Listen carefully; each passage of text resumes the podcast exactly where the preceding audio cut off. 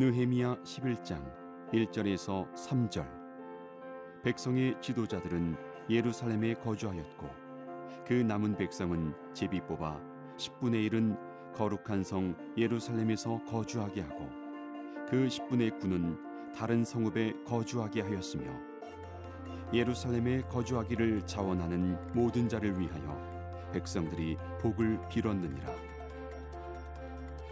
이스라엘과 제사장들과 레위 사람들과 느디님 사람들과 솔로몬의 신하들의 자손은 유다 여러 성읍에서 각각 자기 성읍 자기 기업에 거주하였느니라. 예루살렘에 거주한 그 지방의 지도자들은 이러하니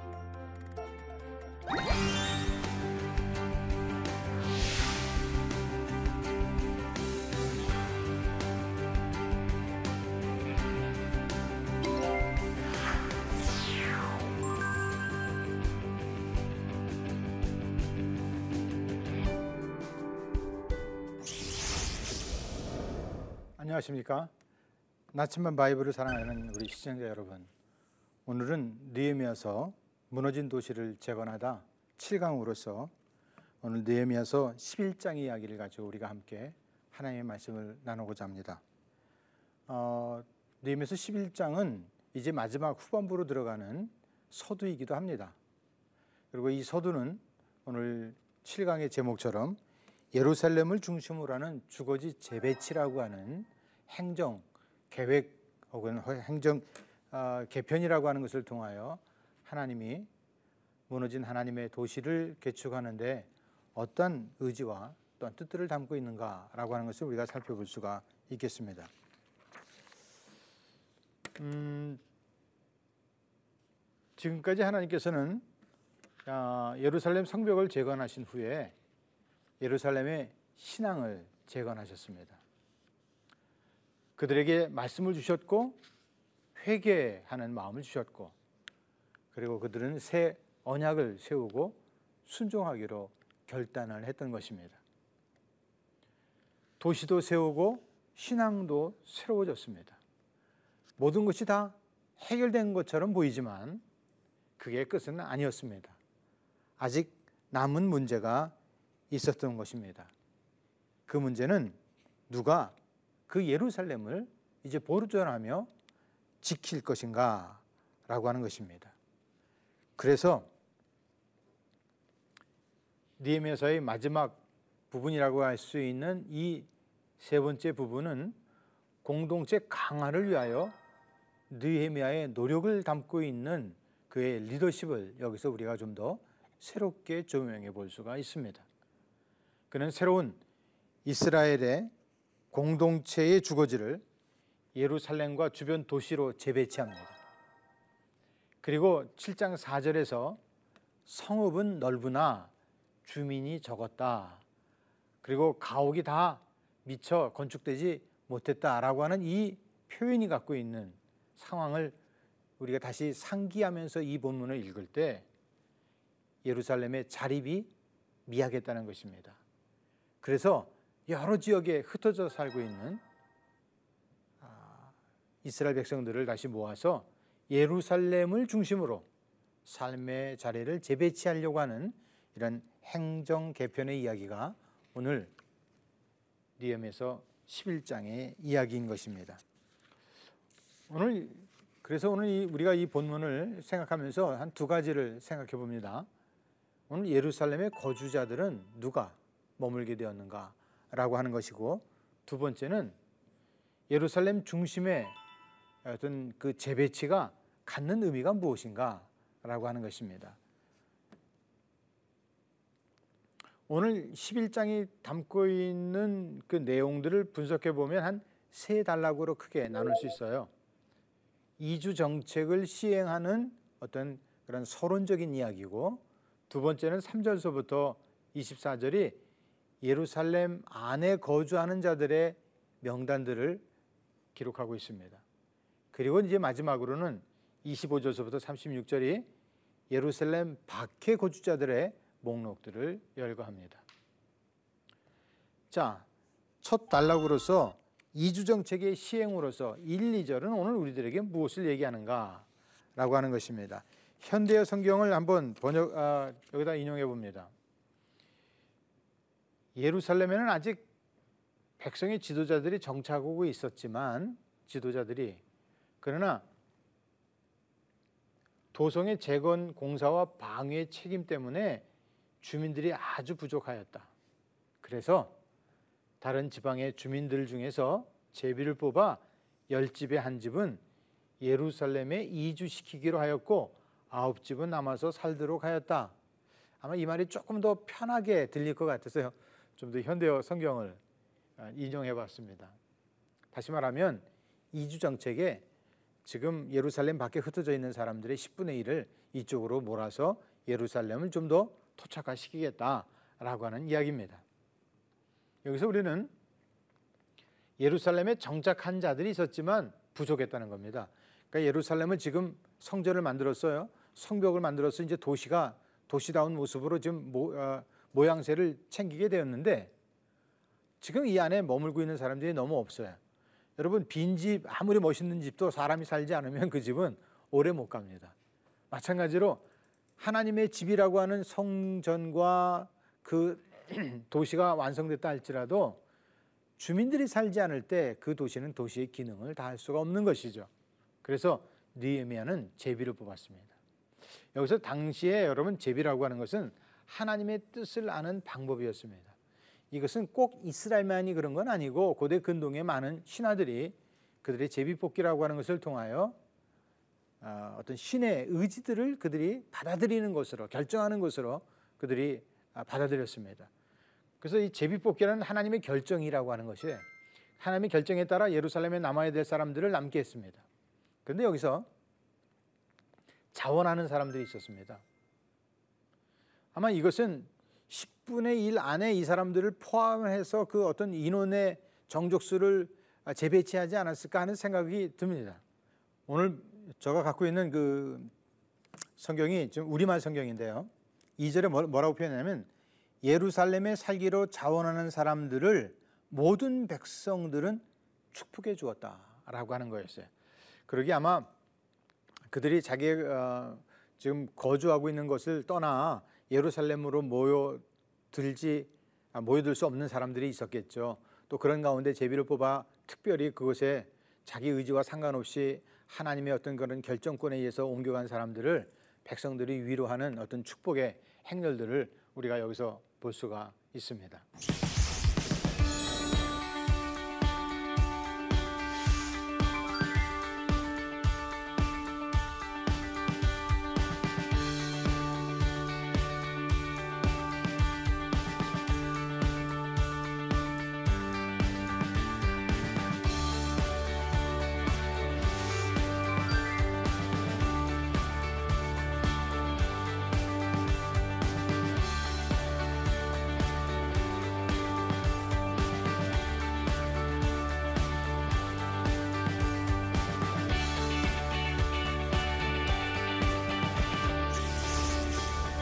그러면서 이제 3절서부터 24절은 예루살렘 내에 거주하는 사람들의 그 목록들이 등장합니다.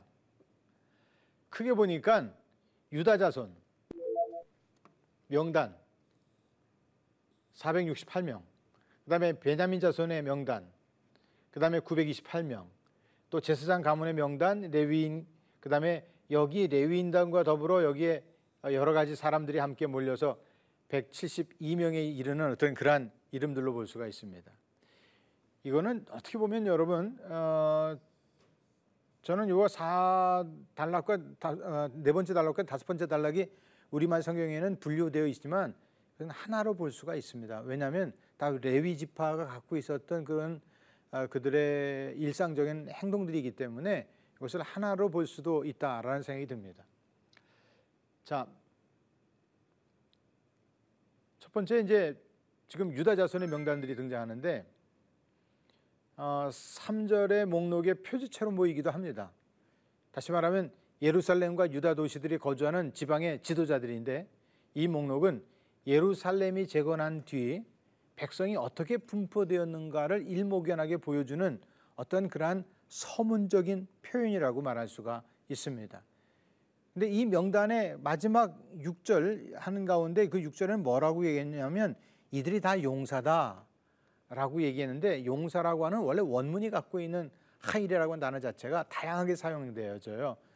뭐 현명하다라는 말도 이 단어로 사용되어지기 때문에 너무나 광역적인 의미를 담고 있지만 그러나 여기서 이 명단과 더불어 그 이름을 군사적 용어로 쓰고 있다는 거예요.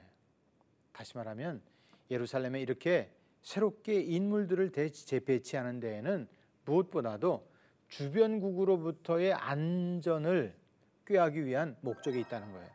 왜냐하면 여러분 지금 여러분이 우리가 제 첫 번째 강의 속에서 여러분에게 한번 말씀드렸습니다만 이스라엘 지도를 이렇게 놓고 보면 유다가 갖고 있는 데는 이쪽에 사해바다를 기점으로 해가지고 이렇게 되는 지역일 뿐이에요. 나중에 우리가 한번 지도를 보겠습니다만 여기에 어, 뭐 아시도시라든지 그 다음에 여기에 사마리아라든지 에돔이라든지 아, 이두메라든지 모압이라든지 하는 사람들이 에워싸고 있기 때문에 실질적으로 오늘 이 11장에서 열거하고 있는 그 명단과 지역의 촌락들을 쭉 열거해 보면 아주 작은 면적을 갖고 있습니다.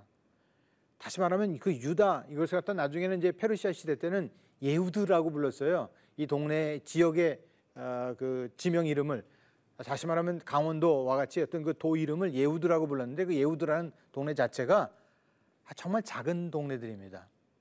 뭐 버스로 한 시간 정도면 다닐 수 있는 다 그러한 뭐 지역적인 거리라고 얘기할 수 있죠.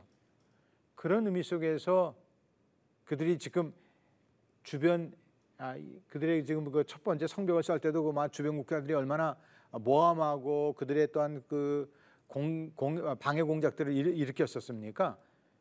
근데 지금 정작 이제 도시를 만들고 성벽을 만들고 그래서 예루살렘을 중심으로 해서 유다 왕국 유다 왕국이라기보다도 유다의 한 도를 형성하려고 하는데 주변국들이 다 에워싸고 있는 거라. 그래서 지금 예루살렘을 기점으로 해서 그 주변에 있던 행정적 개편들을 그가 시도하고 있는 것이다라고 말할 수 있습니다. 두 번째는 이제 베냐민 자손입니다. 아까 유다와 베냐민 자손이에요. 왜 그러면 사마리아 지역에 살고 있었던 나머지 열 지파의 이름들은 안 등장하느냐? 이미 722년에 다 멸망했기 때문에 지금 그들의 회복은 유다 지파를 중심으로 하는 회복이 돼요. 그러다 보니까 다분히 그들의 행정 지역도 유다 사람들이 머물고 있었던 작은 남쪽의 그런 구석진 그런 뭐 지역이라고 이렇게 밖에 얘기할 수가 없는 것이죠. 여기는 보면 살루 갑베 갈레 그 다음에 요엘 유다라고 하는 이름을 쓰고 있는데 여기 특별히 구절에 보면 감독이라는 이름이 나옵니다. 이 감독이라는 이름과 그 다음에 한글 성경에 여러분 개혁 개정판에는 버금이라는 나오, 단어가 나오는데 이 버금이 한문으로 보아도 여러분 좀 이해하기 힘들어요. 두 번째 사령관 또는 보조자라고 번역하는 것이 미셔나라고 하는 단어를 가장 적절하게 표현할 수 있는 단어라고 표현 말할 수 있습니다. 아, 그런 의미 속에서 오늘 이 두 번째 베냐민 지파의 명단들 가운데 그 이름이 갖고 있는 책임자의 그 뭐 지위를 통해서도 보면 이것은 단순한 거주민의 이동이 아니라 도시 재건을 강화시키는 편제 정비, 다시 말하면 군사적 정비가 여기에 있다라고 말할 수 있다는 것입니다. 세 번째는 이제 종교적인 어, 이름들을 갖고 있는 그들의 아, 명단이기 때문에 하나는 행정적인 어떤 그런 강조와 하나는 예배 기능, 즉 그들의 종교 사회잖아요. 종교 사회란 말은 모든 것이 종교적인 테두리 안에서 사회적 기능이 정치적 기능이 형성되어진 것을 종교 사회라고 말할 수 있어요. 사회 종교가 아니라 그런 의미 속에서 어, 두 번째, 그러니까 세 번째, 네 번째 등장하는 사람들은 다 하나같이 종교적 기능들을 하고 있는 사람들입니다. 그 첫 번째가 지금 제사장 가문의 명단들입니다. 여기 나오는 이름들이 어, 우리가 다 뭐 생소하고 또 혹은 다 이름들을 일일이 다 기억하고 뭐, 어, 있지 않지만 1장에서 7장에 예루살렘 성벽이 재건이라면 8장서부터는 예루살렘 백성의 재건을 위한 것이라고 말할 수 있습니다. 그런데 이를 위하여 늘 보면 그 안에 누가 나오냐면 레위 지파와 제사장들이 나옵니다. 그 모든 개혁의 그 중심 안에는 혹은 그것이 어떤 행정적이든 군사적이든 어, 그 중심 안에는 제사장들이 이런 전략의 어떤 중심에 서 있다라는 이야기를 어, 전해드리고 싶습니다. 또 에스라 2장 36, 39절에서 언급되는 네 개의 제사장 가문 중 하림 가문이 누락되었습니다. 많은 학자들은 또 이 얘기를 뭐라고 얘기냐면 편집 과정 속에서 누락이다 이런 얘기를 하지만 헌신 또는 제비 뽑기에서 누락된 것으로 우리가 봐야 되는 것입니다. 그래서 이것은 이쪽의 텍스트의 어떤 그런 명단이 다르고 이쪽 텍스트의 명단이 다를 때 그것은 그 이유가 그 본문이 안고 있는 상황을 고려해 봐야 돼요. 그래서 본문은 늘 보면 어, 같은 이름이 등장하더라도 그 이름이 어떤 상황에 아, 드러나고 있는 이름들인가라고 하는 것을 통하여 어떤 그 본문의 그 의미들을 더 우리가 깊게 살펴봐야 된다는 것입니다. 따라서 오늘 어, 에스라 2장과의 차이가 있던 것은 왜 차이가 있느냐? 여기는 제비 뽑기에서 뽑혀진 이름들이기 때문에 그 이름들의 명단이 아무래도 차별화될 수밖에 없는 것이다 라는 얘기입니다. 한편 제사장은 대지상을 도와서 여러 제사들을 집행하는 역할들을 합니다. 그 외에도 공동 제사가 아닌 많은 제사들을 직접 관장하는 것입니다. 그래서 이 사람들을 일찍이 이사에서는 뭐라고 하냐면 하나님의 봉사자라고 표현합니다. 귀한 자의 명단에서도 제사장들의 목록이 갖고 있는 그 의미는 그들이 이런 하나님의 봉사자로서 하나님의 회복케 하심을 깨닫게 하는 그런 하나님의 사역자들로서의 굉장한 그들의 위치가 있기 때문이라고 말할 수가 있습니다. 아울러 그 다음에 등장하는 것은 레위 가문의 명단들입니다. 레위 가문들을 아까 아, 우리가 그 사람들의 어떤 그런 기능적인 것들을 본다 그러면 어, 말씀 인도자 또 혹은 문지기 노래하는 자 이런 등등의 것으로서 레위인들의 그 기능적인 분류가 등장하고 있는 것을 볼 수가 있습니다. 레위인들은 우리가 잘 알듯이 그들의 기업을 갖고 있지 않습니다. 여러 지파 속에 흩어져 살고 있었습니다. 그래서 그들은 다양한 기능들을 냈어요. 그 기능이 뭔가 말씀의 인도자 또는 감사의 말씀을 그들에게 가르치기도 하고 또 그들에게 어떤 어, 어떤 예배의 기능의 문을 닫기도 하고 열어주기도 하는 어떤 그러한 어, 어떤 그 관리자들 그리고 또 어떤 찬양의 리더들을 하고 있는 그런 기능으로서 다양한 역할들을 맡고 있었다라고 말할 수가 있습니다. 레윈들의 등장은 여러분 창세기에서 보면 또 혹은 출애굽기에서 보면 신앙의 정결을 위한 군사적인 역할을 합니다. 그러다가 예배 기능이 발달되어지는 즉 성막이나 성전이 생겨진 다음서부터는 예배의 각종 성전에 봉사하는 그러한 어, 기능자들로서 어, 이그 레위인들의 제사장과는 다르지만 그렇다고 제사장과 레위인들이 다른 집단은 아니에요. 그래서 여러분 조금 더 우리가 뭐 이 레위라는 이름과 제사장이라는 이름을 같이 놓고 한번 이게 그 성구 사전을 찾아보면 같이 병행하는 경우들이 아주 많이 나타납니다. 즉 예배의 기능을 돕는 자들이다 이런 얘기입니다. 그리고 그들의 기능은 어, 성전 안에서 관장하는 모든 일들을 재반적인 일들을 아, 섬기며 봉사하는 사람들이다라고 얘기할 수가 있습니다. 그 다음에는 여러분 어, 크게 25절에서부터 36절이 예루살렘 외에 어, 머무는 자들의 이름들을 기록하고 있습니다. 첫째는 예루살렘 외의 그 거주자로서 크게 나눈다면 유다 자손의 거주지의 명단이 나오고 베냐민 지파의 베냐민 자손들 지파라기보다도 자손들의 거주지의 명단들이 등장합니다.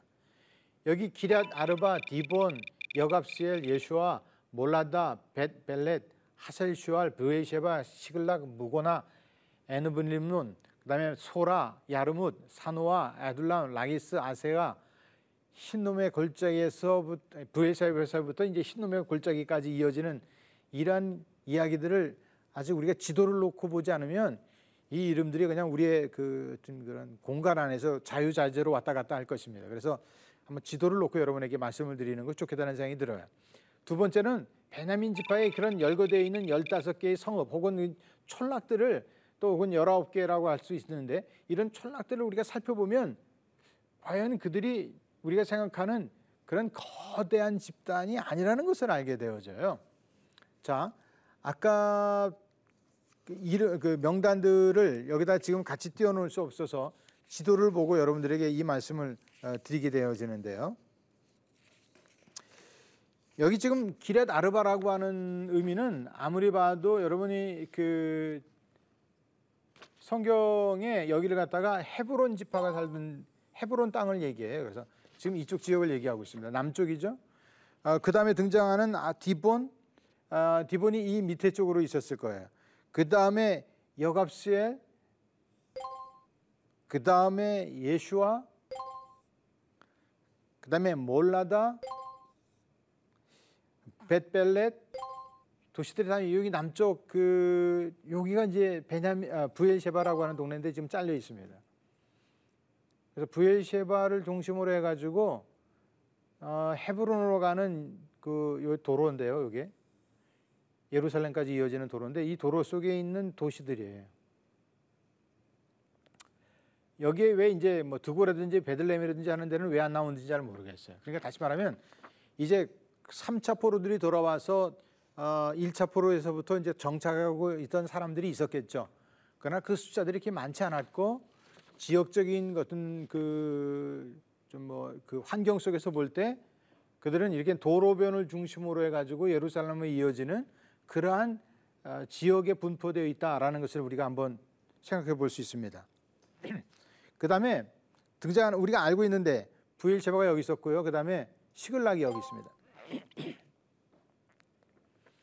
시글락이 여기냐 아니냐라고 하는 것은 여기 지금 그, 그 뭐야 물음표가 있기 때문에 그 정확성을 조금 우리가 말할 수는 없지만 그 이유는 여러 가지 성경에 나와 있던 이야기들과 그 주변의 환경들을 볼 때 여기서부터 멀지 않다라고 하는 것을 우리가 알 수 있어요. 라기스가 여기 있고요. 그 다음에 마레사가 있고요. 아세가가 있고 사우, 아, 소라가 있고요. 기랏 여아림이 여기 있습니다. 또 야르목이 있고 뭐 그일라, 아둘람 다 보니까 어디냐면 여기를 우리가 일명 여기를 이제 우리가 평면도로 보면 이렇게 돼요. 여기가 지금 동쪽이에요. 그리고 사해 바다가 있는데 굉장히 낮은 지역이에요. 그리고 여기가 이제 지중해가 있어요. 요렇게 중턱에 있는 지역이 바로 요 지역들입니다. 그러니까 이 밑에 지역은 바닷가 쪽인데 블레스 사람들이 갖고 있었죠. 아시도이시라고 하는 이름으로 이 시대 때는 이 지역 사람들을 불렀어요. 그리고 그 다음에 등장하는 베냐민 자손의 명단들이 31절서부터 36절에 나오는데 거기 보면 게바, 믹마스, 아야, 베델 그래서 뭐 게바, 아야, 믹마스, 뭐 게바, 그다음에 미스바, 베델 이런 이름들이 다 여기에 있어요. 여기. 그리고 유다 지역이 여기고요. 그리고 이쪽으로부터는 사마리아 지역들입니다. 이 밑에는 아시도 지역들이고. 그러니까 이스라엘 그리고 이두메가 여기까지 들어와서 살았어요. 이쪽 동. 그러니까 아까 전 시간에 얘기했던 것처럼 이스라엘이 지금 들어와서 정착하는 데는 이쪽으로는 바다고 낭떠러지기 때문에 이쪽 거주할 수도 없고 거의 지금 산악을 중심으로 해가지고 요 중턱에 이르는 쉐펠라 지역이라고 하는 성경에는 이제 평지라고 번역을 했습니다만 이쪽 지역에 아마 흩어져 살고 있었다라고 말할 수가 있습니다.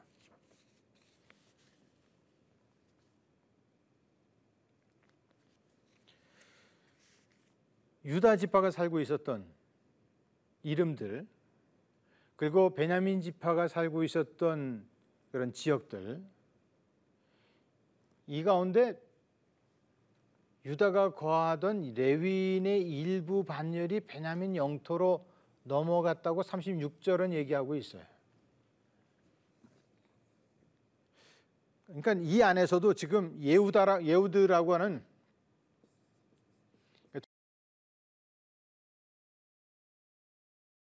이 지역을 이렇게 유다 사람들과 베냐민 사람들로 이게 둘로 나눠져 있었다 이런 얘기입니다.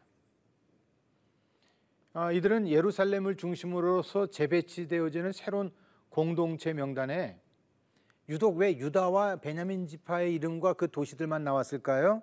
네.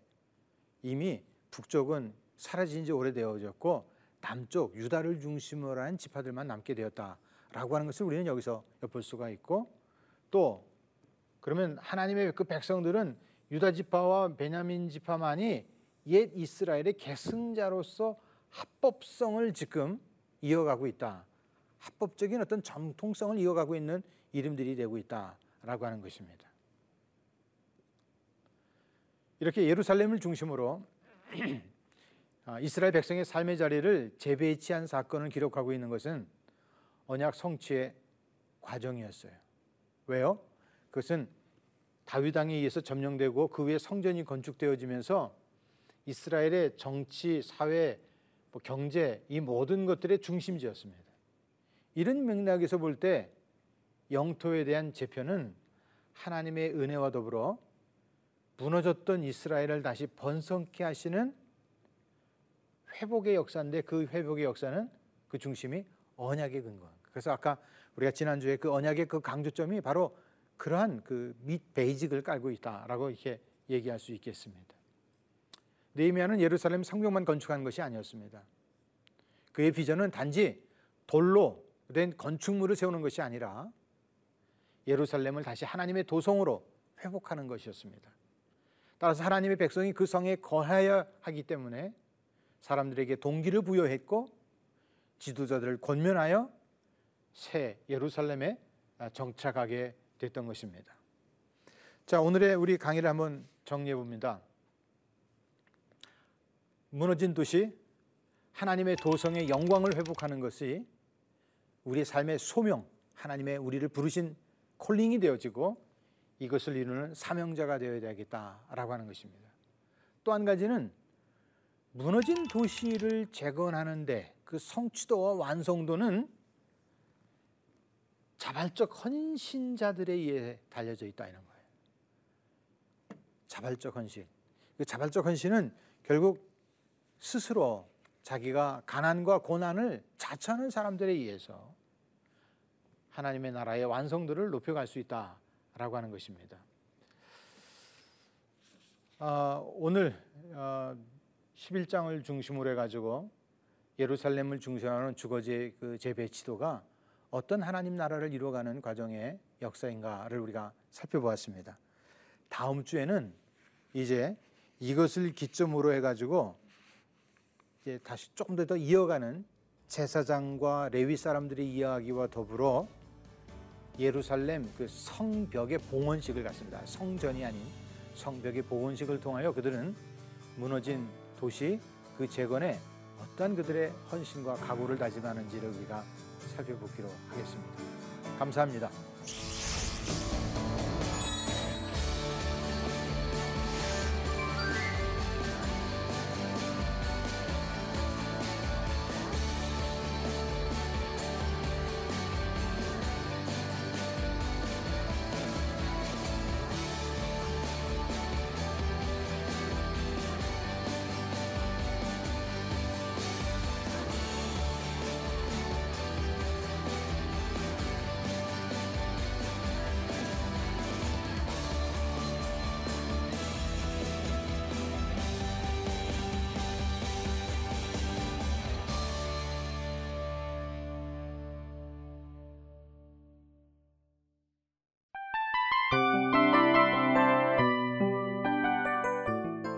이 프로그램은 청취자 여러분의 소중한 후원으로 제작됩니다.